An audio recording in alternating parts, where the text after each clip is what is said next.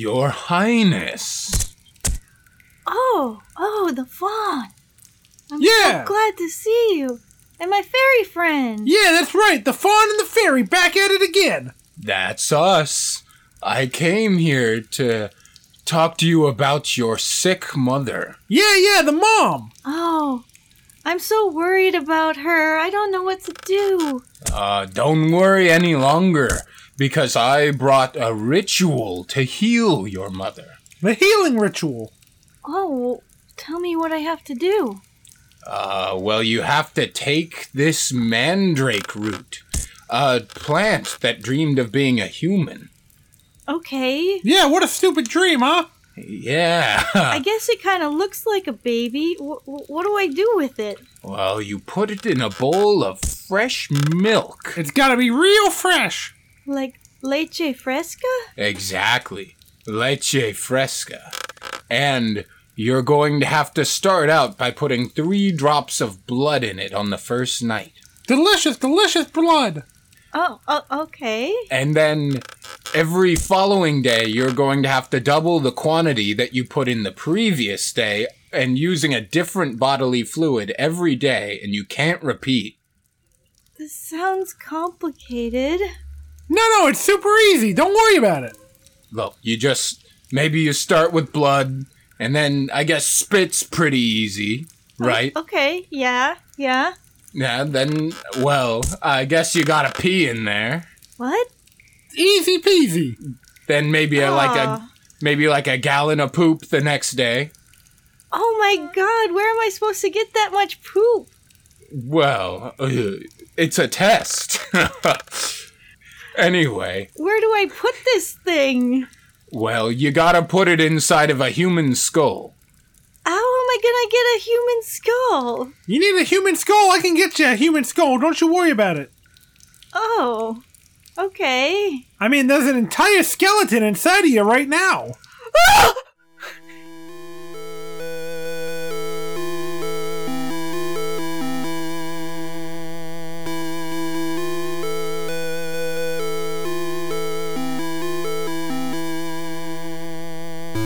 Hello, dark fantasy fans, and welcome to Scares and Satire, the podcast where we turn spooky low fantasy into terrifying high art. Spoopy. I'm your ghoulish dungeon master, Jamie Mokel, here with my monstrous co hosts. I'm Chelsea Hollowell, a stick boy that just wanted to be a fairy. I mean, it's good to dream big. I think if I play my cards right, my fawn master will make me a fairy one day. Wait, a stick boy or a stick bug? I said boy. Okay. Just want to make sure we're clear. Yeah. I know what I said. All right. Very cool.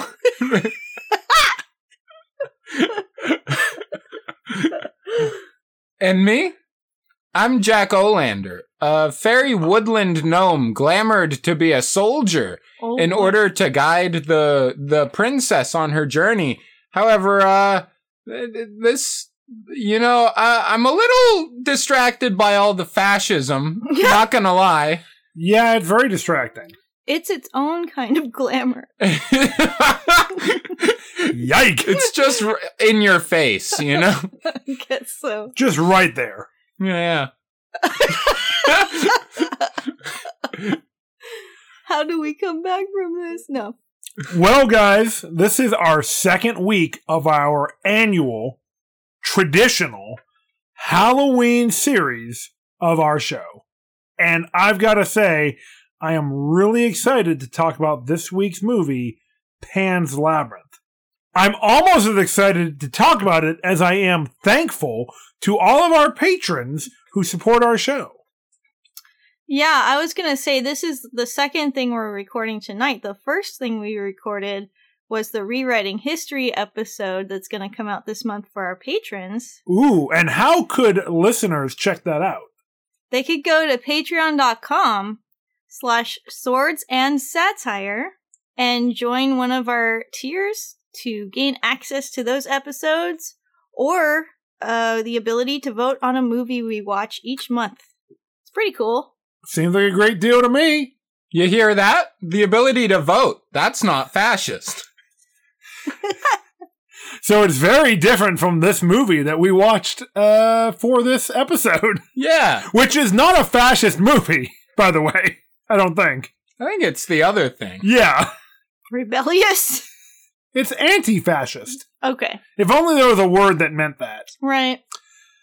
But yeah, so Pan's Labyrinth is a dark fantasy film from 2006, directed by Guillermo del Toro, one of our personal favorites here at Castle Satire. I have another interesting factoid about this movie It was filmed on cameras. and in Spanish. Oh, you know, that makes a lot more sense. Yeah. I was trying to figure out why I didn't understand anything that they were saying. All I heard was leche fresca and my mind repeated it forever. I still hear it.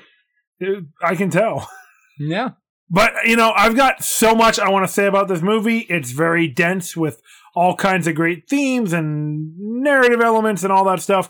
But first, I think Chelsea has prepared an elaborate and concise summary, pre planned, well prepared, and she's going to share it with you all right now.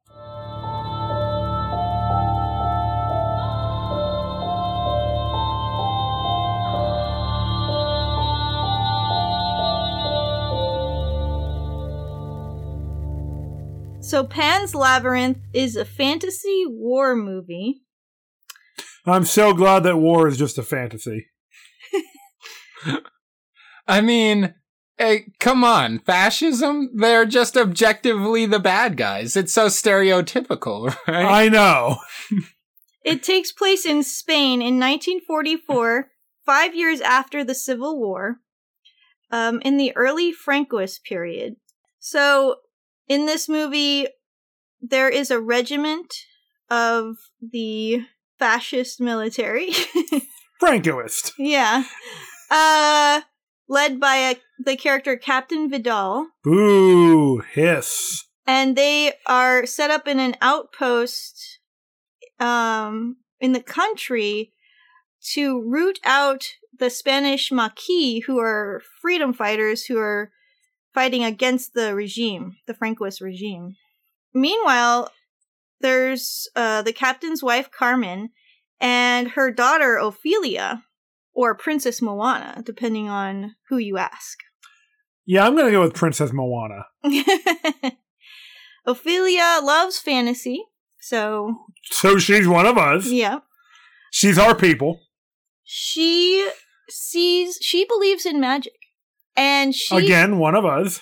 she sees what others cannot. A future free of fascism. And she kind of stumbles upon this prophecy uh, that she's kind of at the center of. And the prophecy is about Princess Moanna, who left the underworld years before the fairy realm. And Why would you leave the fairy realm? in Fuck that. in the lore, the princess came to the human world but died, and then she was reincarnated as a human. And the king left portals all around the world open for her so she could return home. And Sounds pretty standard to me so far. yeah. And Ophelia finds one of these portals with the help of a fairy friend it, at the center of a labyrinth that's on this property where they're staying in the country. And there she meets a fawn. Ooh. Is he Pan? He's, No. he's not Pan, everybody. But he is. The title is a lie. Just like Ator the Fighting Eagle. oh my god. I love Pan so much. Why isn't he here? Why is he? He's like a gatekeeper. And so You he fucking gatekeepers. He has to test also Ophelia. Also kind of a gaslighter. And he has to test Ophelia with three tests to make sure that she didn't become mortal, that she's worthy of returning back to the fairy realm. Fucking mortals. Can't have them hanging around. and so she goes through three tests one with a toad that is killing a fig tree, one Dick with move, Toad. a saggy long boy who hurts children. and What a has dick! sumptuous feast there to tempt them. Also, content warning. He's like Willy Wonka. Oh God. And a final test of her own mettle and morals, if she will harm an innocent or not. It's a classic, um, who gets to keep the baby scenario. In the end, this is a pretty brutal story. There are characters who die. And Brutally. Yes, but there is Mercedes, who's like the head servant at this household in the country, but she's also a spy. Hell yeah. and her brother is the leader of the Spanish Maquis uh, contingent in the area. Platoon? Guerrilla Squad? I like Guerrilla Squad. So Yeah, they're she- not so regimented. Yeah. She, along with Dr.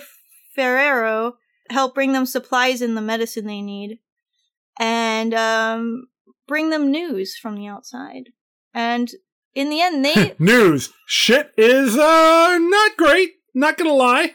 in the end, the Maquis get reinforcements and they take over the mill, Woo! which is where the Francoist regiment was holed up. Uh, they take over the mill and they off Captain Vidal. One thing we know from Conan those who control the mill control the gains. That's right. And uh, I forgot to mention that Ophelia's mother, Carmen, was pregnant. Oh, I bet that goes well. Mm, not so much. I mean, the baby lives. So everything's fine. Like we said, this is a pretty brutal story. But yeah, that's about it.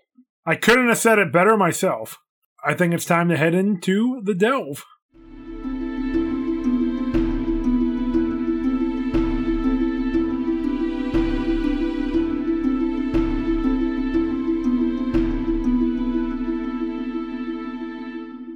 Welcome to the Delve, where we venture deep into the themes, scenes, and lore of Pan's Labyrinth.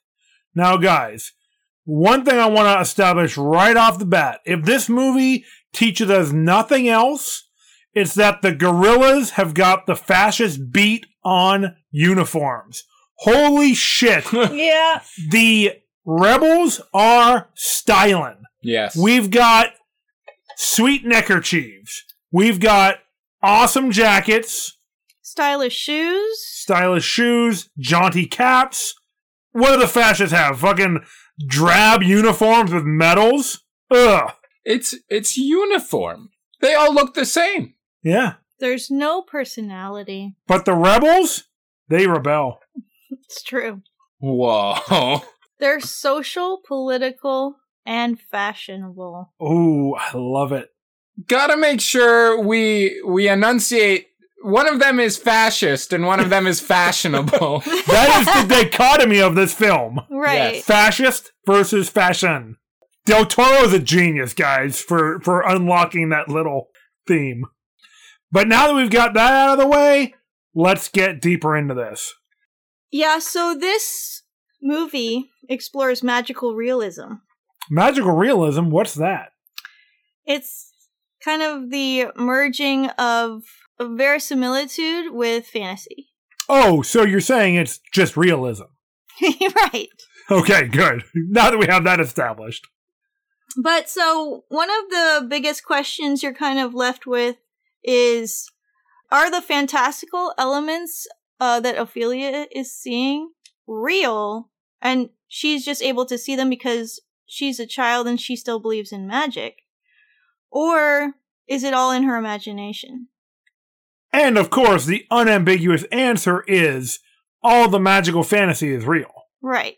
But let's just entertain the other idea for a little bit. Okay, sure, why not? okay. Well, we know that the world is fashion, but we'll play the fascist. Wait, no, Jesus. I mean the other side of the coin. That's what the metaphor. Is. Wait Yeah. a minute. Um, so one I- uh, one reading of this as figments of Ophelia's imagination is that it could be, you know, she's a child. This could be her way of processing trauma and hardship because this is five years after the Civil War. Her father was a tailor, but he died in the war. So he was probably fighting against the fascist regime. The Francoists. Yeah. And he died in the war. Her mother was alone for that amount of time trying to raise her. So there's the trauma of losing her father, there's the hardships they were going through, and then the probably as the child, like the trauma of her mother shacking up with this hard ass captain that's a, a fascist. Who's a literal fascist. He's very harsh and uncompromising and scary. Yeah, but here's the thing. If this is all just happening in her head, how do you explain the fawn? Mr. Smart Guy? yeah. So this is could be her way of kind of processing the trauma and the fear of maybe losing her mother because her mother the pregnancy is not going well and she's been sick a lot and the hardships of living in a country that's being that's torn apart by civil war and the aftermath of that Yeah, very traumatic uh, experience to live through a literal war. Yeah. And she loves fantasy stories.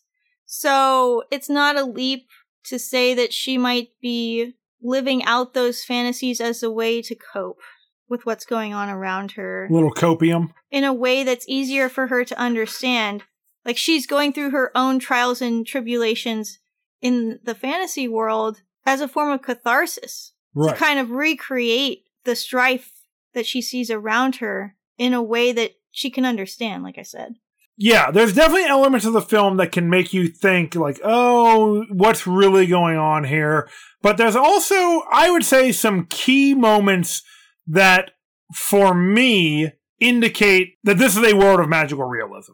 One of those elements is the mandrake root actually seeming to have a market effect on Ophelia's mother's health while its magic is being used.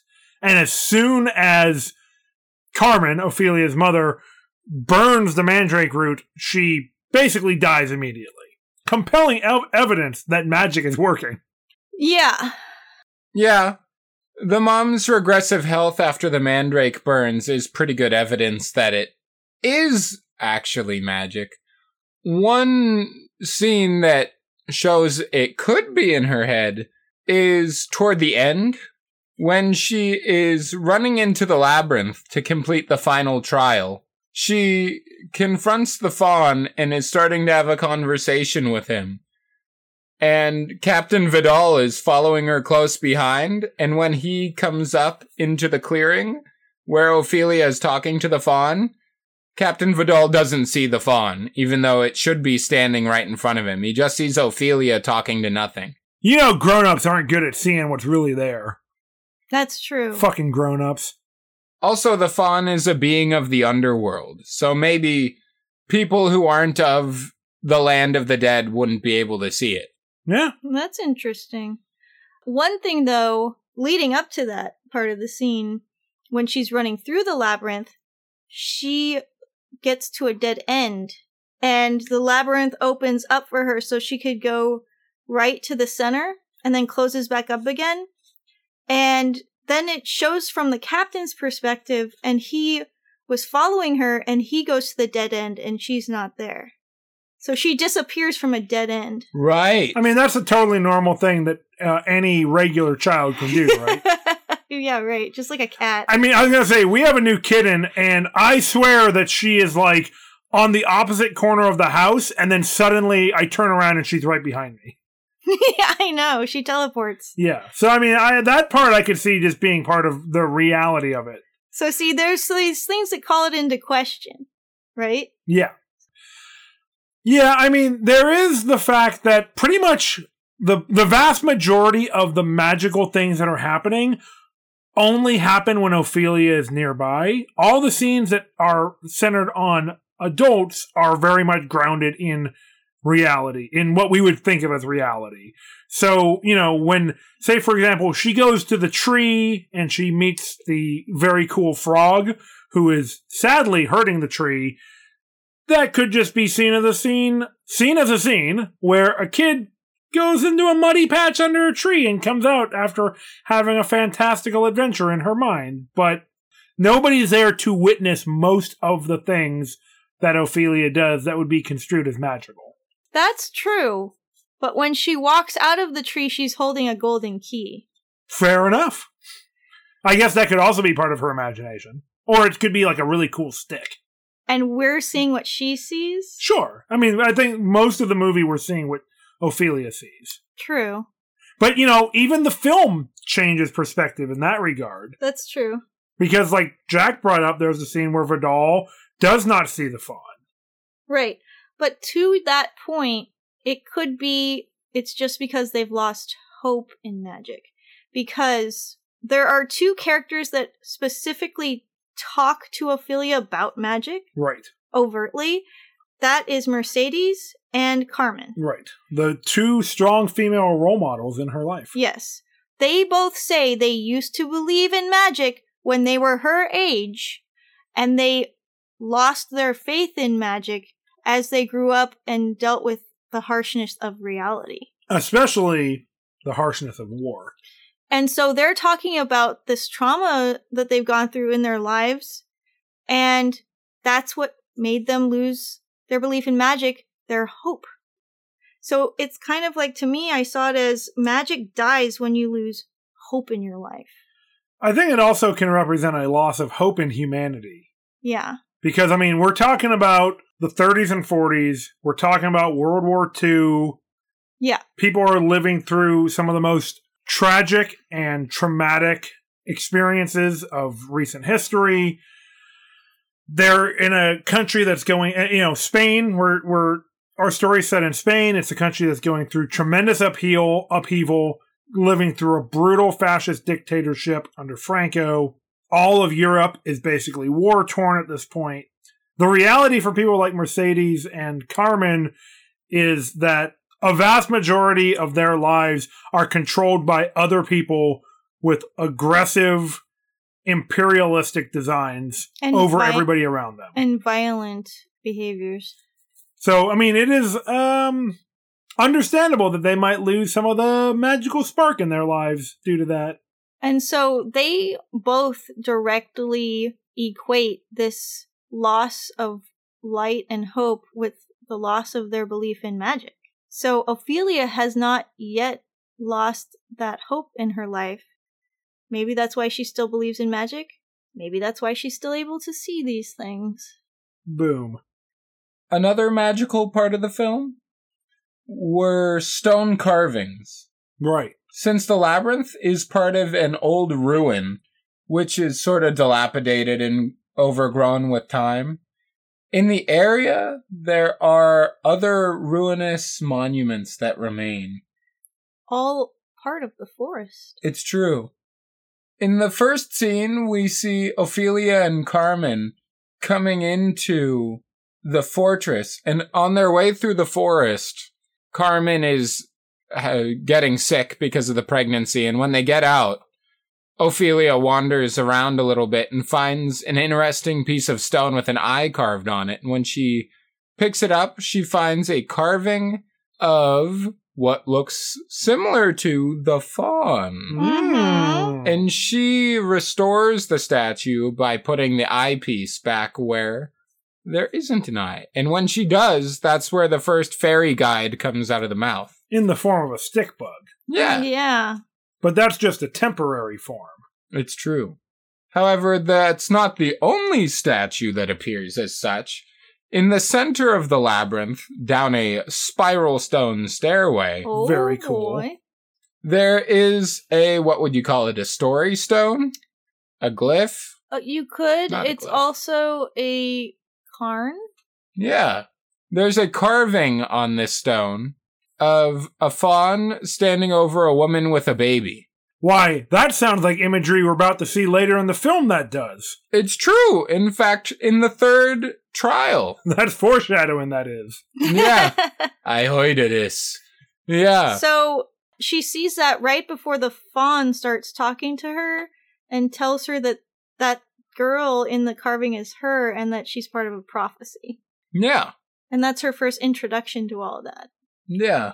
She was definitely finding things out in that specific storybook kind of order, which is potentially why she could have been making it up as just a tale in her head. We are aware that she is a reader of books and stories like this. We already mentioned it for how she sort of copes with life by reading through her books. When her mom is talking to her about she got her a gift for her birthday, Ophelia is like, a book? And she's like, and the mom is like, what? No, it's better than a book. Yeah, you read too much, kid. You know, one thing is that also on the ride to the country house that yeah. the regiment has taken over, she's reading a fantasy book with fairies in it. Yeah. The best kind of book. And it's a folkloric tale about the princess from the underworld. It's true. Yeah. So we're getting a little bit of a labyrinth with David Bowie effect here, where Yes. the images that we see in the film are mirror, like the fantastical images are mirrored in the reality images. So it's possible. I get what you're saying, Jack, because it's kind of like it's possible that with her book and the stone structures, she's kind of using these this lore and these symbols to create this narrative in her head. Yeah. Yeah. It's wish fulfillment, right? Or Yeah. projection. There was a section that I thought was interesting where Ophelia's in bed with her mother Carmen and Carmen says asks Ophelia to tell her a story, right? Or to tell the baby, the Mhm. unborn baby a story to calm him down. Right. Yeah. And Ophelia tells a story of a rose that grows on the top of a mountain, which grants immortality, but has thorns which have grown around the mountain that have poison which would kill anybody. And how the flower every A classic day. honeypot. Yes, and how the flower wilts every day because it wasn't able to pass on its gift to anybody. Like it wanted to, but has been unable to. And I wasn't exactly sure what that meant in the context of the film. It's kind of like maybe her hope and her need to believe in magic struggling to survive another day every day in this harsh reality that she lives in. It's like her heart. The rose is like her heart. I think it's also a little Hmm. bit about kind of dangerous or forbidden knowledge.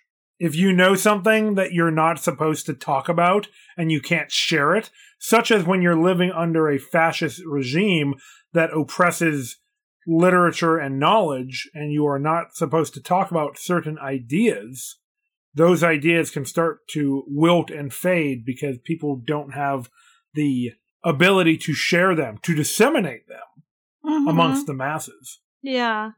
Well, there is one other thing that could kind of point to this really going on with the magic. Which it totally is, so, remember how in her second trial she had that chalk to get into the long boy's domain? I, believe know- they call him the Pale Man. I know Okay. exactly what you mean. Yes. so, she still has a bit of that chalk. That's right, the magical door chalk. Yeah, if you draw it on the wall or anywhere, it creates a door. Um, Do not draw it on your friend's back. It's weird. yeah, this isn't lock and key. oh god. Um, so near the end, she and Mercedes are caught because they were trying to escape, and Captain Vidal imprisons both of them separately. And he has her locked in her room with guards standing outside, and that's the only exit. She uses the chalk to create a door and gets out of a locked and guarded room. And So- she walks about the house and gets out and gets her brother and then gets out to the labyrinth. So you're telling me that either this is a magical world or this little girl is the greatest rogue of all time? Occam's razor says magic is real. yeah. But later, when the freedom fighters, the Marquis, or Marquise, and Mercedes fight their way onto the grounds and through the house, they've dispatched of the guards. They get into the room, the only doorway. She's nowhere in the room, and there's the chalk outline of the door that she drew, and she's nowhere to be found in there. Case closed. And they have to follow her into the labyrinth to find her, where she's been shot by Captain Vidal. Content warning. Yes. So, yeah. Um, So magic's real. I think it's, I think it's really going on, and I'm, we're on the side of the director here. So, Also, Ophelia isn't the storyteller. The fawn. The fawn is. It's the fawn. I was going to mention that too. Holy the fawn shit. is our narrator. I fucking forgot about that. Boom, right there. Yeah. And so what Chelsea, Chelsea also just alluded to the fact that Guillermo del Toro has said that this movie is, you know, up to interpretation, but his interpretation is that the magic is real. Now, we don't always take the filmmaker's No. answers to everything, but in this case, we're on the side of right. Or he's on the side of right. However you want to frame it. I think the locked room and disappearing from a dead end are pretty strong indicators that there's something else going on here. And the mandrake. because And- we see those things happening from other people's perspective. And the last thing we see in the movie is the dead tree that she saved starting to blossom again. That's right. And that is the spark of hope coming back into the land. That's right. Once these fucking fascists have been knocked out. I kind of took that as a symbol that, and it's kind of throughout the whole movie, but like the forests are these places of old magic. Yes, pagan power. And it's like the old magic of nature will endure and pe- persist beyond war and strife.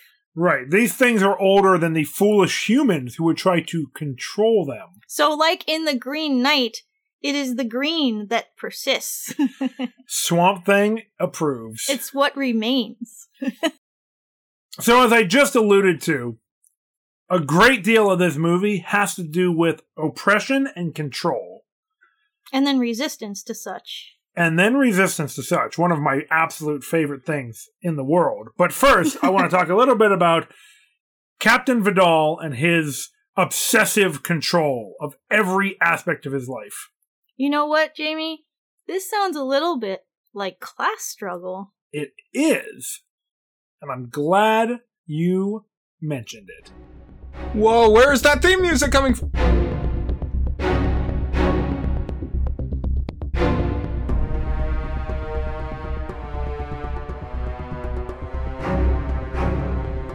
So, our primary antagonist of this film, Captain Vidal, has all the trappings of a terrified man who is clinging to the little bits of power and control that he has because of his fear. Yes. we basically know a bit of his backstory that his father was a general who was killed by rebels and who like smashed his watch to like tell his son what time he died this dramatic kind of fantastical story right this this origin story Right. It's a little bit like folklore.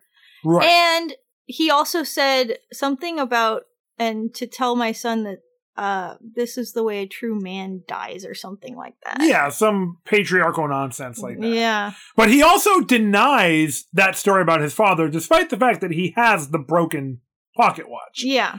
That he's obsessed about fixing. Yeah, and so we have these scenes of him fixing the clock. He's trying to repair the past, what was broken. He's trying to control everything. We see, like, especially in the scene with the storehouse, where he wants the only copy of the key. And he's also obsessed about timekeeping Yeah. and being punctual. Yeah, every he's he's upset at the very beginning of the movie that Carmen's carav- uh, caravan car is late. Well, the reason Carmen's car is late is because she's probably literally dying from uh, complications of, of childbirth that are about to on you know onset. She has some kind of sickness or some complication that is killing her during the pregnancy. Yeah. But all he's concerned about is, oh, they're 15 minutes late. Like driving into the woods, like you'd be sitting there, like timing how long it would take to go through rutted lanes and potholes and stuff. He wants to control this only copy of the key. He wants to control everything. He's a fascist. Yeah. It's all about control, right? He's also a very violent person. And it's hard to say if he that comes from a place of fear or anger because it's possible because it could have been so warped at this stage of his life, like having lived in fear and anger for so long. Because he seems so calm Yes. whenever he's committing violence. And almost like he enjoys it. Oh, absolutely. Yeah, he's agitated most of the time, except for when he's doing horrendous things to people. Right. which we won't go into detail on, but needless to say, this movie has some rather shocking images of violence. Yeah, I couldn't even. I I turned away and closed my ears, plugged my, up my ears. Most of the time, he has the very stern look of someone who is aggressively in charge with his uniform and his hat. But when he is about to start doing those bad things, he takes off his coat, lowers his suspenders, He rolls up his his, hair sleeves. down. Yeah, he does. he gets comfy. yeah, he which starts. It's gross. He starts smiling and laughing, joking around. I mean, it creates a horrifying yet compelling image of a villain. yes, it's Yeah. very scary. That 30 minute scene of him putting on Joker makeup. Oh my god. Uh, wro- he's, that's the wrong side of the resistance. Oh, yeah, you're right. you're so right. We do live in a society, though. Whoa. Now, of course, this whole story is framed within the context of, as Chelsea pointed out, a class conflict with the guerrillas who are being starved by Vidal's troops. Vidal is basically waging a propaganda and starvation campaign against guer- the guerrillas. So, yeah, they are a contingent of a resistance movement. Right. And they, in particular, want to root them out of this area. Why? To understand that, I mean, you might want to know, you, you could know the history, which I barely do. Or you could think about what happens in the text of the film. So, where have they seized control over? The mill. Exactly. That's where you make bread. And in Franco's Spain, you have your daily bread. That is one of the propagandistic Yeah. chants But of Vidal's men. And so this is a symbol of the wider regime's seizing of the means of production from the common man. Exactly. Thank you. Yes. So they're controlling the resources. They take resources from storehouses from all over the region and store them at the mill. And then take credit for having those resources. hmm Also, Spain was a Catholic country for hundreds of years. That's true. and daily bread is a very common thing in Catholicism. So uh, he's calling himself God Yeah. Yeah. Or like divine, yeah. right? He, he's attributing a religious significance to their quote unquote ability to feed the population. Yeah. But what is really happening is that they are creating rations to starve the population so that those farmers and local hunters and stuff cannot give any food to the rebels because They barely have enough to feed their family. barely have enough to feed themselves. So there's this propaganda campaign. Look, we're giving you food. It's not enough to sustain you. It's literally just bread. And we have a scene early in the film where Vidal kills a hunter and His son. his son for, I mean, trespassing basically for being communists, kind of, but it's kind of just because he can get away with it. And then he finds out that they really were just hunting. Well, so he's called out from his room where he's cleaning his little watch or something. It was his That's exactly, literally what is happening. it was his soldiers that captured those two because they suspected them of being sympathetic to the Maquis. Uh communists, yeah. And they were saying we were just hunting rabbits for our family. They found some propaganda of the communist group in their bag. Yeah, which they say is just like old pamphlets. Yeah. Which was probably true. I mean, to some extent, sure. But they basically were nervous and trying to explain themselves. Vidal took that as talking back and committed violence against them. And turns out there were rabbits in there. And he tells his uh, soldiers to properly search people before bothering him. So it's almost like he was annoyed. yeah. Oh, you made me come out here and murder these innocent people. What a hassle for my day. I was cleaning my stupid little watch. Yeah. So he's a bad guy, just in case you couldn't tell. And the movie frames it very uh, poignantly. Yeah. Um, but so he figured they were probably just common peasants and hunters, but he killed them to make a point because they were trying to find a means outside of the regime to find sustenance. They were trying to go to an ancient human practice Yeah. to sustain themselves. Taking control away from the Francoist regime. So I think it was partly about that too. Oh, absolutely. So I would like to frame the next part of our discussion about class struggle through Ophelia's lens and her trials that she goes through. Because I think that you can compare the trials to things that are going on around her and the class struggle around her. So, in her first trial, she has to Beat up a greedy frog. yeah, defeat a toad that's just greedily eating up all of the insects that are under this tree, killing this tree that can produce food. It's a fig tree. So, Nobody ever thinks of the poor greedy frogs who are just trying to steal all the food from the tree.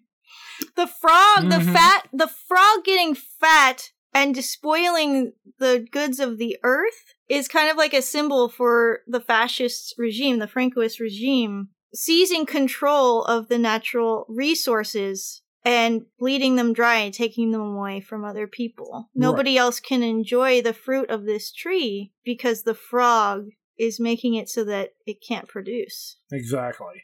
That frog's a real dick. and in her second trial, there's the long boy, or what do they call The it? pale man. The pale man. Played by Swords and Satire favorite Doug Jones, True. who's He's a, appeared in many of our favorite films. he's a great creature. and some of our actor? not favorite films. I guess you'd call him a creature I- actor. I think that's a great. He is like. so what else? Who else has he played? So he played the Ice Cream Man in Legion. Yeah. Maybe not one of our favorite movies, but certainly uh, an interesting one. Yeah. And he plays Abe Sapien in the Hellboy movies, also by Guillermo del Toro. And of course, that means he plays the Fish Man in The Shape of Water. And everyone knows that the Fish Man fucks. Yeah, it's true. Painfully aware of the fact. Hopefully, the pale man does not. God, I hope not. I mean, he doesn't have any junk. True. And, you know, uh, we just found out that Doug Jones is also one of the gentlemen in Buffy. So that's fun. That's cool. So when she confronts him, he's in a lavish but decaying palace. And he has this lavish banquet set out before him. And Delicious. I'm just going to eat one of these grapes real quick, guys. Don't mind me. oh, what's that? And he harms children. Trigger And- warning. Leave it at that.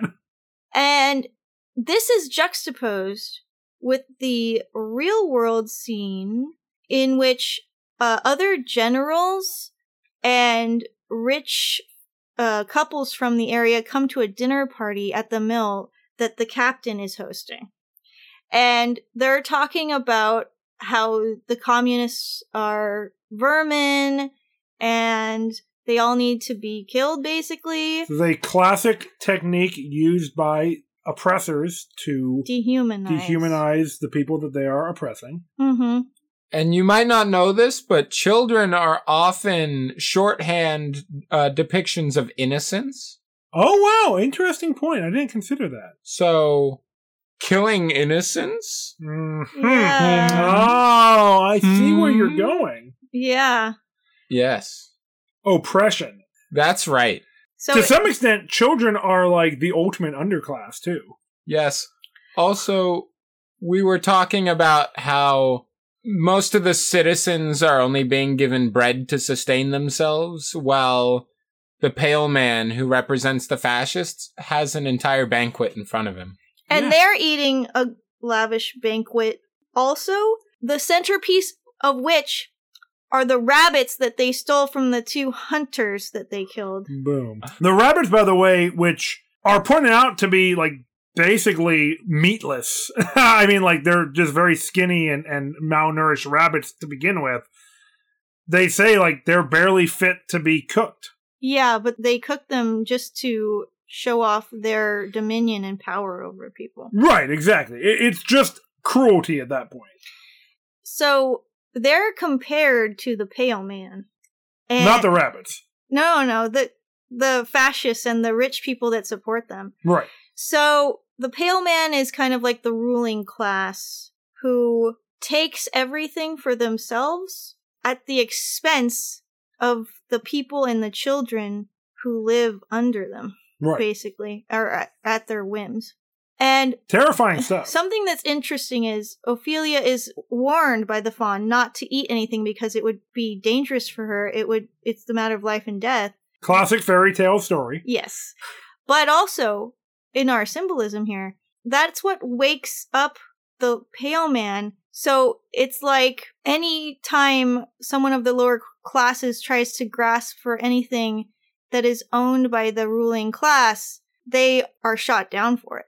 Literally. Yeah. And I mean, Ophelia says to the fawn when explaining what happened, it was just a couple of grapes. But what's interesting too is for much of history, grapes were a delicacy, a lavish decadence that the ruling classes would enjoy. So somebody like Ophelia would not often be able to have access to something like that. Right. And that's what tempts her. Yeah. But I mean, this is just like, um, you know, discussions of, oh, fantastical things like, say, a living minimum wage. You know, Hmm. we can't possibly give that to the lower classes. That would be cutting into our profits, says the pale men. I mean, the ruling class. right. And we will kill you if you try to take anything more than we give, which is nothing. This is this is basically ah, Glad this is fantasy, right? oh god this is basically the types of things that you're saying jamie that they're talking about at the captain's dinner right, exactly. and they're laughing about it Yeah. and gloat oh, we're such good fascists. they're gloating about keeping things for themselves and just screwing over everybody else Yeah, they, fuck the poor. they don't care they only care that about keeping what's theirs and then taking more but then in the third trial ophelia's personal character is tested Yes, it is. and this idea of innocence comes up again oh, Jack mentioned that. he did I mentioned that. So the fawn says that she needs the blood of the innocent to open the portal. Right. And It's the in, only way she can get back to her rightful kingdom. in her the second trial she retrieved a blade from the pale man's realm. He tells her to use the blade and he says she only has to like get a little bit of blood. She doesn't really have to seriously harm the infant. But even getting a few drops of blood from him, she refuses to harm him in any way. And he says that she'll be trapped in the human realm as a mortal if she doesn't do it. I believe he says you'll be trapped in the stupid human realm as a dumb, useless mortal for all of time, which for you will not be very much time because you will be mortal and useless. Those are his exact words. My mistake. Translated from the original Spanish. Yeah, you're right. My mistake. But uh yeah, so oh god, she, can you guys imagine being mortal? She refuses to spill the blood of an innocent. And she is part of the working class. Her father was a tailor. And her mother and a rebel. Her mother actually continued his work. She was probably a seamstress. Yes, she makes Ophelia the dress that Mhm. uh, Ophelia totally destroys. Actually, I think the fairies destroy it. I blame the fairies. I think it was Mischievous little probably them. buddies. But so not always the case, but often it will be people who are struggling who will show charity to others who are struggling or in a, a worse scenario than they are. Truth. And so it's kind of a symbol of her class. that she refuses to harm the baby. They are, it's a show of solidarity with somebody else that's like her. Right. And the symbolism of the movie is that this concept of nobility that is usually ascribed to those of the quote upper classes is actually a trait for the innocent, people like Ophelia, who are maybe in a rough circumstance, but don't let that pull them down. hmm And, you know, because we, like, in the framing of the movie, Ophelia is this lost princess of this Fey realm. And So she is actually, as somebody who is charitable or protective of the innocent, right. that's what makes her noble, not necessarily a birthright, And in the end, but a behavior set. her sacrifice to save the child, in the end, is what the fawn says when she goes to the fairy realm. Is what the fawn says is what actually helped her pass the test. She wasn't supposed to harm him. That's what made her worthy. And it's kind of like the Maquis, or the Maquis, too. They're defenders of the common man, the common people. So they're portrayed as noble as well.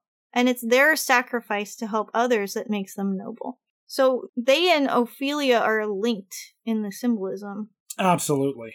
But I do want to point out that the movie doesn't totally portray even characters that I think we're supposed to sympathize more with or less with, does not portray them as fully good or fully bad all the time.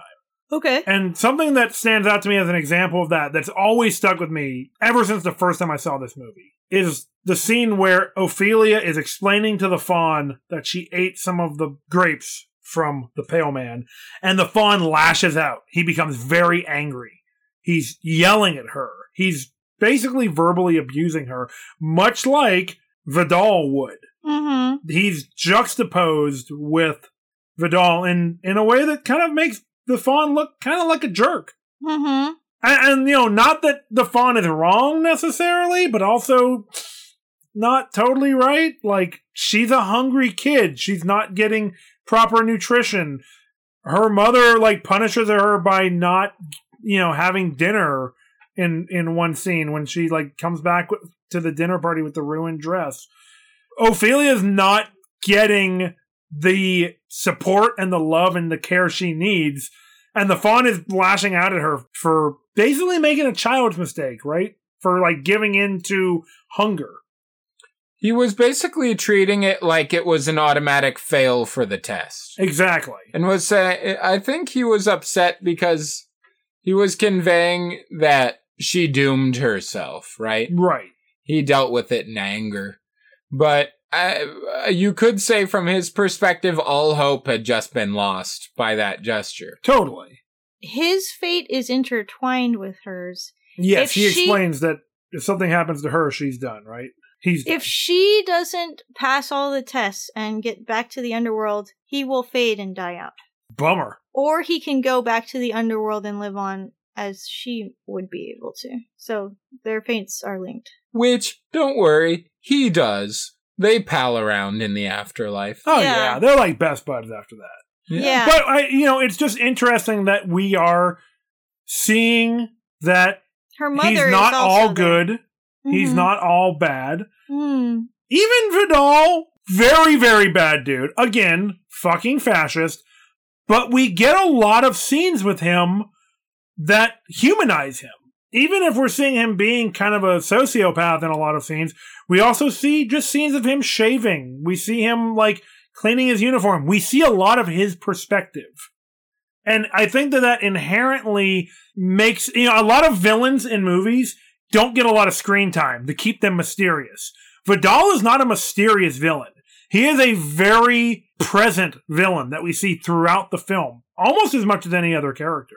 The picture you're painting is a very poignant one because what this says is that he is portrayed as essentially human, Exactly. which makes the actions he does all the more terrifying. Absolutely. Yeah. Seeing him act in ways that we could define as literally being monstrous, Yeah. worse than or comparable to someone like the Pale Man. Yes. And then he's shaving his face, Yeah, then we're just seeing him shaving, fixing his little fucking clock. having his morning coffee. Yeah. Like it's a very humanizing portrayal that makes it hard to 100% despise him. Even if you should 100% despise him, we get his backstory. We know what happened to his father in his childhood. Mm-hmm. We also get a really great reaction from him that sort of breaks his imperial stiff nature. When he finds the mandrake in the bowl of milk, It's true. he's so uncomfortable. yeah, It- this part was, we were pointing this out. I never really put this together before. It you could almost see if he was a different person in a different time and not a fucking psychopath. It could have been just like your average like stepfather moment where you're like, "What is going on with this kid?" Like, It's true. He just he his entire facade falls away as he's just like, "What the fuck? What is this?" No. She's like, "Oh, that's my spell." He's just like, "A spell? What the hell?" He does the total classic stepfather move of let your mother handle it. I'm out of here. Well, in a way, uh, let's describe how that happens because, like, like Jack's saying, he's kind of like Ophelia. What's going on here? he's shook. Okay, Ophelia. let's just call it like He's it is. holding it, and she's like, "No, leave it alone." Her mom wakes up and is like, "Please don't hurt her." And he's like, "Look at what she put under you." And the mom's like horrified and disgusted, and he's like, "What is this thing?" And he puts it in the mom's hands, and she's like, oh, "Ophelia, what are you doing with this?" the first thing he does when he interacts with it is smell it, and he he recoils in disgust. It's like spoiled I mean, it's sitting in milk, blood, milk, blood, mandrake. and dirt, and it's a fucking magical like monster plant baby. Yeah. yeah. In But- my mind, it was Vidal who had burned it. Like in every like every other watching of this movie I've done, I always remember it being Vidal. I didn't remember him giving it to Carmen and being like, "You deal with this." This is literally the one time that he cedes control to somebody else. Yeah, so let's talk about that because she asked she's asking Ophelia what it is, and Ophelia is trying to explain to her that it's supposed to help her and it's a spell and everything. And as they're talking, Vidal is slowly backing away. and then when Carmen just looks at him and is like, maybe you should let me talk to her, he's just like, fine. Again, the one time in the movie where Vidal cedes control to somebody else, like basically at all. He basically lets her tell him what to do. Yeah, this guy whose whole thing has been utter control.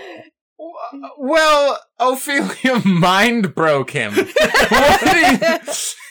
But I think part of the symbolism of that scene is as much as he wants this facade of control, magic is beyond control, right? His Ken. yeah.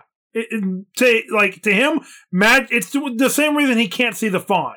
He can't even comprehend magic, so he can't really see it, and his everything breaks down when he's confronted with it. And also in this scene, when Carmen throws the mandrake into the fire, and Ophelia is wailing in despair and saying, No, no. Carmen wheels on her daughter and shouts that magic doesn't exist. And she talks- denial. Someone is in denial. and she talks about how she used to believe in magic, but that the world is beating her down, and Ophelia has to grow up and understand that too. And it's just clear that the mom, it's really the mom who has lost all hope. And she gave in.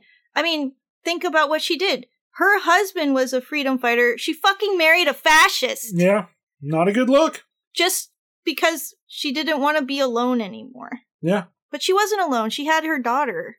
No, it's very sad. So her mom gave up. Yeah. And um, you know, after this scene when she has denied magic, she unfortunately, sadly, dies during childbirth. Yeah.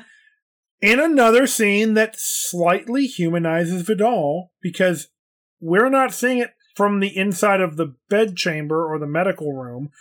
We are seeing Vidal and Ophelia sitting next to each other like heads in hand. Like looking like two people who are about to lose a loved one. Mm-hmm. Now, I say slightly humanizes him. part of like Vidal's not really upset about losing his wife. He's upset because he is sure that Carmen is pregnant with his son, and he is obsessed with this idea of passing on his patriarchal lineage to a son. Yeah. There's a scene early in the film where he is speaking to the doctor, and he says, If you have to choose between my wife and my son, save my son. And the doctor says, How are you so sure that your child is a male? And Vidal just laughs and goes, Huh, don't fuck with me. Yes, I he know. literally says, "Don't fuck with the me." The doctor just kind of stares at him in horror. yeah. Again, Vidal is a very bad guy, but the film goes out of its way to frame him in a more sympathetic light than we often get villains in. And I think that's one of the strengths of this movie. It is because that is part of the verisimilitude of this film because the people committing these monstrous acts in our reality are they're human. Right. It's part of human nature to be capable of these things. And most people are able to resist it or don't feel the impulse. But those who do can cause great harm. And highlighting that is part of what makes a great horror movie and a great villain. Absolutely. And it's such compelling storytelling because that is part of the fear that we live with in our daily lives is like there are people that could just do this to us. It could be a loved one. Right. Yeah. It's an ever present fear in, in people's lives. It's dark, but there is hope in magic and in the people that resist those types of evil dudes. and one of those people who I don't want to move on without talking about a little bit more because we have not given them as much time as they deserve is Mercedes. I figure you're going to say her. Awesome character. There's no way we were moving on without talking about Mercedes because she's a badass. yeah. Serious, She deserves some some discussion. serious badass. Yeah. She is in one of the most precarious positions besides maybe the doctor.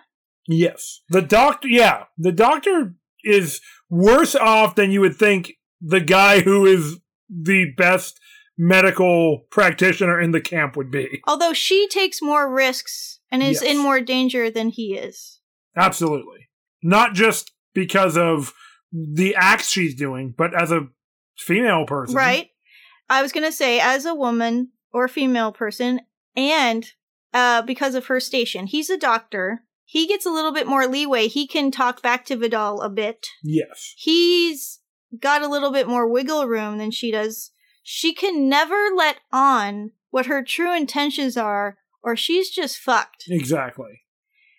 She has no rights. She has to just be around Vidal and take all of his shit and act like it's what she wants to hear. Yep.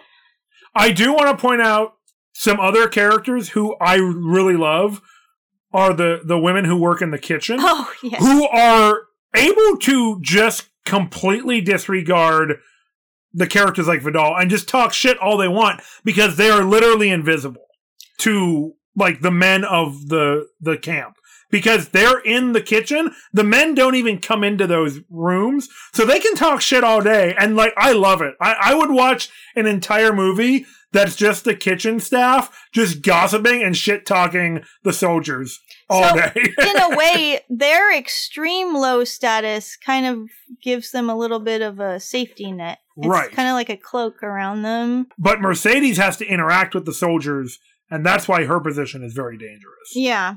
Well, also because she's a spy. that too. so Little she's, things. she's bringing letters to this uh the resistance fighters from their families because they are all people who live in the region or used to and they're hiding out in caves. Yeah. She also brings them supplies Medicine, antibiotics. and the doctor goes out of his way to give her those supplies or go with her, but he doesn't take those risks as often as she does. And she takes the risks to learn intelligence by lingering when she's bringing the soldiers um, when they're having like war meetings um, their coffee or their you know their food she's basically invisible to them as well She's a fly on the wall. and she just carefully looks at their maps and listens to their conversation, all the while making it seem like she's doing her job and putting uh, the dishes out for them and everything. And that's a risk too that somebody could notice. Yeah. Oh, absolutely. But I mean, she has family among the resistance fighters, her brother, and she cares about all of them. Yeah. And they're the symbol of hope for the common person. And she is a badass, like we said. Yeah. I mean- she's one of the characters who actually physically resists Vidal later in the film. Yeah, he once it's clear that she's a spy because she and Ophelia were trying to escape, like we mentioned before. They're caught. So we said what happened to Ophelia. Mercedes is imprisoned in the storeroom that's been emptied out. And we've already seen in a previous scene one of the resistance fighters effectively tortured to death in this room. Right. So that is what we are expecting is going to happen to Mercedes. But something that's been established throughout the whole movie is that as she's cutting up vegetables, she rolls up a knife in her apron as Chekhov's knife. to like hold it there and then she unrolls it when she needs it. It's kind of like her uh sheath for it. Yeah. And um her hands are tied in front of her. Rookie mistake. So on Vidal's part. Because he underestimates her for being a woman. And before they have a confrontation, she tells him that. She says, I was able to get away with everything I did because I'm a woman and you underestimated me and I was invisible to you. Yeah. And She just tells him the themes of the movie right in his fucking face. so Mm-hmm. your misogyny is what was your downfall. Yeah. And she gets him real good with that knife. Yep. She's able to free herself and defend herself with the knife against him and harm him and get away. Now, of course, she can't finish the job because that would, you know, spoil the, the tension of the rest of the movie. right. Well, she's also freaking out. Yeah, sure. I think there was also some worry that he would be replaced with someone better at his job. Very possibly. They acknowledge that at some point in the film, like, why don't we just kill him? Well, he would be replaced in a week. Yeah. No, that's a good point. And that is the grim reality of living under fascist regimes is that one leader at the local level isn't going to make a huge difference. It's, you know, there's going to, of course, be variation in people's lives depending on who's in charge. But to some degree, there is a comfort in living with the evil that you know. So Mercedes saw it fit to just damage him heavily. yes. He took some slashing damage and some psychic damage. yeah. So I think she's one of the, you know, most important characters in the movie in, in a lot of ways. yeah. To some extent, we could view her as an alternate or even future version of Ophelia. Ophelia is going, you know, if she wasn't going to ascend to princesshood in the Fey realm, Right. she could grow up to be somebody like Mercedes, who was a very badass protector of the people, doing, you know, what is necessary to help resistances in her area. Yeah. They bonded very quickly. And yeah, exactly. They have this really strong relationship. Mercedes takes this motherly role to Ophelia that Carmen's not really able to fulfill anymore. Nope. Yeah, she's so focused on her relationship with the captain and her new baby. Yeah. Yeah. So Mercedes fills this really important role of representing feminine power power to Ophelia. Yeah. Yeah. Like you don't have to, you know, Ophelia doesn't seem like the type who is prone to just following orders, of course. But Carmen has kind of let herself fall into that trap of comfort. Mercedes represents how discomfort can also represent growth. And uh, she and Ophelia protect one another. Yeah. Ophelia learns that she's a spy and she doesn't tell anyone. She says, I don't want anything bad to happen to you. Yeah. And Mercedes protects her when she gets in trouble and she comforts her. And uh, when Carmen dies in childbirth, Mercedes is taking Ophelia with her so that nothing bad happens to her. And she's going to basically adopt her almost. Yeah. Even if it's going to be part of like a communal raising amongst the guerrillas or whatever. Like Right. she's taking responsibility for yeah. This child who doesn't really have anybody else. Yeah. So Three cheers for Mercedes, one of the true heroes of the film. Agreed. Yes. And I feel like I could talk about this movie for hours and hours, but it's probably time to head into the smithy.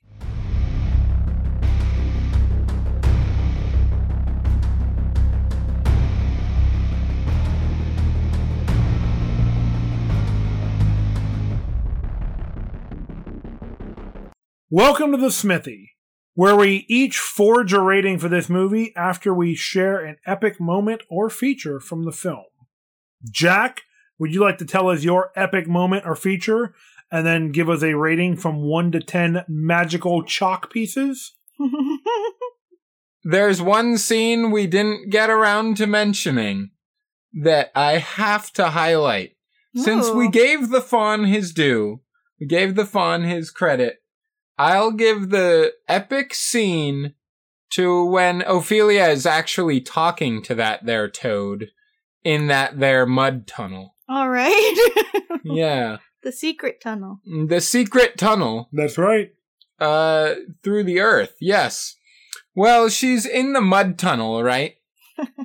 and she she's crawling around. There's the bugs everywhere. Yeah. She's been given three carnelian stones, or just like three magical stones. Yeah. The fawn is like, take the rocks, put them in the frog, and take the key out of the frog or the toad. Yeah. And she's just like, what the fuck are you saying? And then she has to go do it, right? So she's just crawling under the tree, and there's just this big toad, and she starts panicking. Like anyone like would. Because this toad is as big as she is in the current position they are in. It's this thick thing, like, I don't Yeah. know, hog sized. Seriously. Yeah. Yeah. It- It's just the sort of thing where anyone would start to panic if that showed up in front of them. Mhm. It's just like, "Bleh," right? And she's like, oh, what is that? No. and it like licks her with its tongue. yeah. And uh, the thing I, uh, the actual epic part of that scene is where she tries to shame the toad into changing its course of action. I love that too. It's like, don't you know you're killing the tree? Come on, man. Cut it out. But it's a toad and it doesn't understand. yeah, or she it- says, Or doesn't care. aren't you ashamed sitting under this tree just getting fat and harming it? Yeah, that's exactly what she says. I mean, a little fat shamey, but Yeah, well, Oh, well. yes. But it's a sim- it's okay because it's a symbol of the fascist regime. right, the Yes. fat cats. right. Yes. And you, you, depending on who you ask, it's okay to shame fascism. So, so I just thought that was a hype thing for her to say, to just go up to this monster and try to shame it into changing its behavior. Overall, though, I have to give this a rating. I'll tell you this. The fantasy parts are just the best. Really, every, every fantasy scene is an epic moment in its own right. Mm-hmm. The fascist political parts of the film are very good, but very hard to watch. Yes. That's fair. And uh, I think it did everything pretty much exactly how it was meant to. The film is very intentional. Yes. Everything serves its purpose, so I don't think it dallied any time. So I'm probably gonna give this film an 8 out of 10 swords. I would have given it, it, it gets a 10 out of 10 as far as it is exactly what it wants to be. Sure. And it did it perfectly. But this is a subjective rating. And But it is, this is- art. subjective because there were certain scenes that were uh, long, which were hard for me to endure through.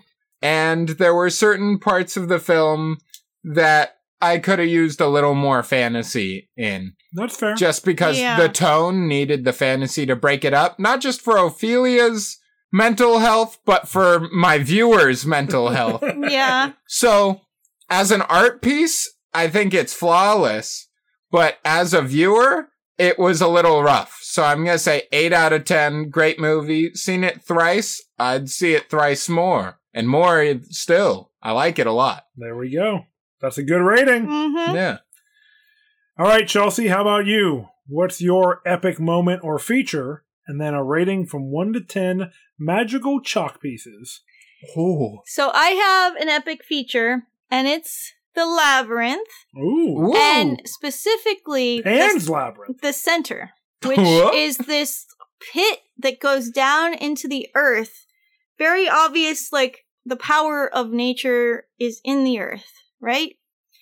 And uh she goes down this cool spiral staircase and there's like a spiral labyrinth around the central cairnstone that's all carved with this story and there's like roots from the trees that are going down so it's a beautiful set and it's kind of like damp and very verdant hmm and alive and second.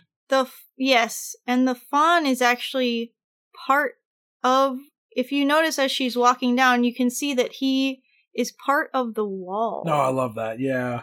he's like a living part of the root system that is coming down He is Into this- elemental. place of power and he mentions that he's like he almost describes himself kind of like a genius Lo- loci or loci Yeah. where he is like the personality of the place Yes. and he's like the manifestation of the power of that place and it's it's very cool and it's really beautiful set really awesome i i really want to go there so and it's in the middle of a forest Yeah, he describes himself as being the wind and the mountain. that's so cool Yeah, Yeah. that was almost my epic moment, so I'm so happy you mentioned that. oh good Nice. i'm glad and as far as a rating goes i'm gonna mimic jack and you were speaking what i was thinking like almost exactly i'm gonna say i'm gonna give this movie an 8 out of 10 magical chalk pieces Epic. i agree it's like in terms of art and like conveying strong messages and being that was our kitty uh being Oh.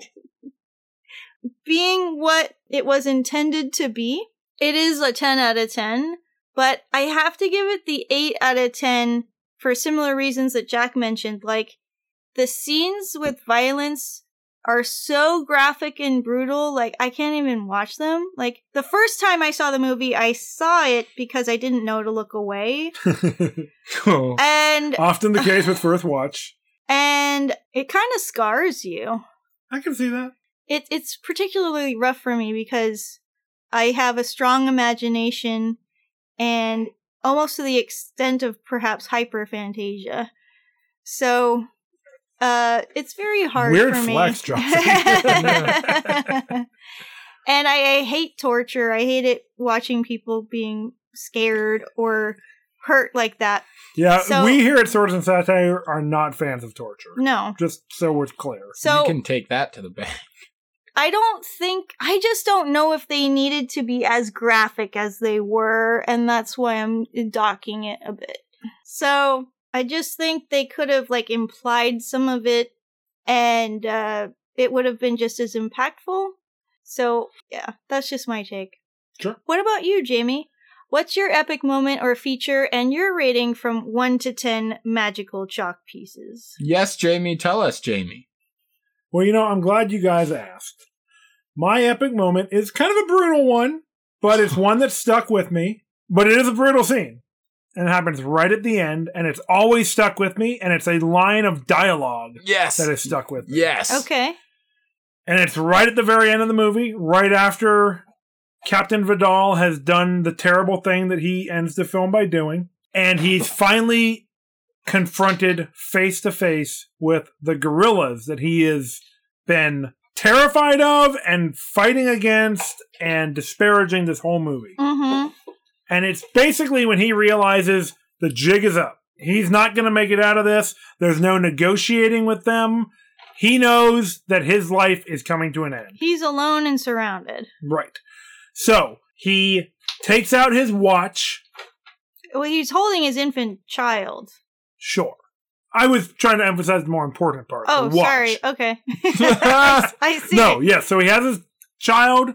He passes the kid to the guerrillas. Mercedes. Mercedes. She's one of the guerrillas. Mm-hmm. She is? I thought she was a fascist. Mercedes?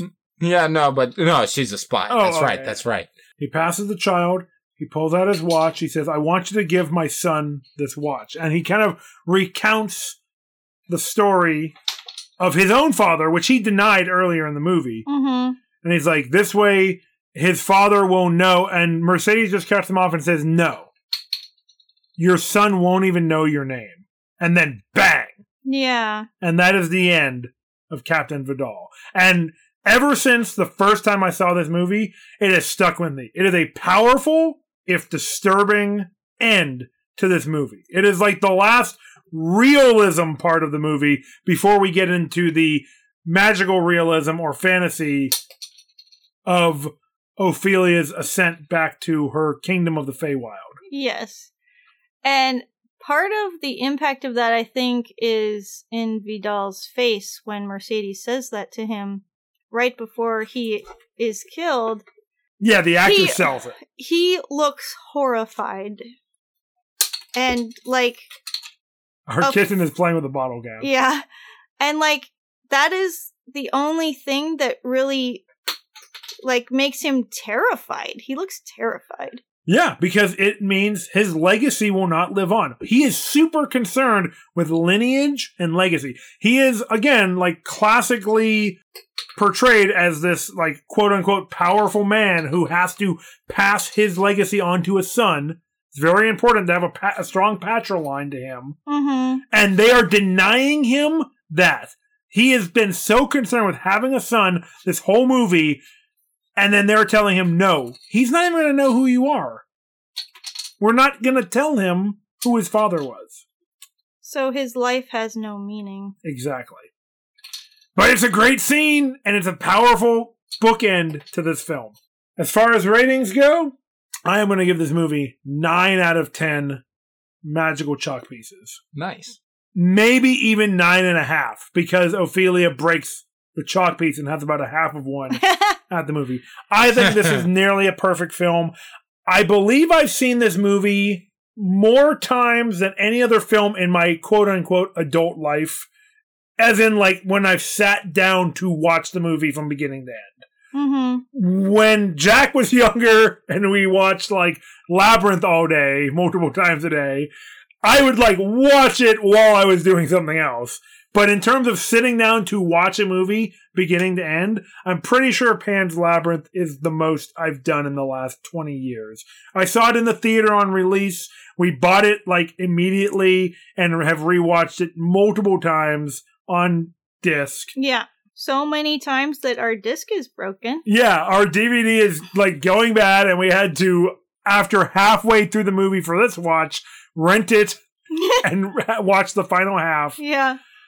It's just so good. It tells its story so well. It uses imagery so well. It combines real world history with magical, fantastical moments in such a wonderful way. Folklore and myth. Yeah, it weaves together these ancient worldviews with this horrifying reality of war. Mhm. I just think the movie does what it wants so masterfully, and Del Toro just can make a fucking movie, man. Uh, cool fact this uh, movie was novelized in 2019. Really? Del Toro co wrote it with another author. Holy shit. Yeah. Inspired by the release of Cats 2019. Oh 2019. my god. I'm done. It's An important. important cultural. I don't know what it means, but it's important. okay. Anyway, I think Pan's Labyrinth is one of the most outstanding films I've ever seen. It's left an impression on me. I remember it more vividly than other films, and I think that's significant. So, nine and a half magical pieces of chalk. wow. That's my final offer. That's a good one. awesome. And hey, we'd like to thank you as always for joining us here at Swords and Satire. If you enjoyed the show, maybe consider hopping on the social media and following us at Swords and Satire on Facebook, Instagram, and Twitter.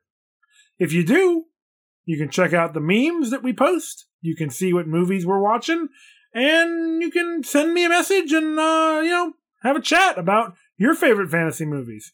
And if you're a fan and you want to support the show and you like to know what happens ahead of time, you could go over to patreon.com slash swords and satire, become a patron and support the show today. And you could vote on movies that we watch each month. So you would have a say in some of the films we cover. And you would have access to exclusive art that we create, like our rewriting history movie pitch episodes and outtakes. That's right. And my reference to Cats 2019 that I made this episode is likely going to be in one of those outtakes. So if you're not one of our patrons and you're curious about cats, head on over to our Patreon. but if you're a fan of Pan's Labyrinth or Cats 2019 and you don't have a few bucks to slide our direction to your favorite podcasters, why not go tell your friends and family about Swords and Satire and spread the word so when our new episodes come out, you'll have people to talk to about it. There is no better way to enjoy your art than with a community. Yeah. Yeah, see? Well, until next time, Hail Crom! Crom! But like the spooky one.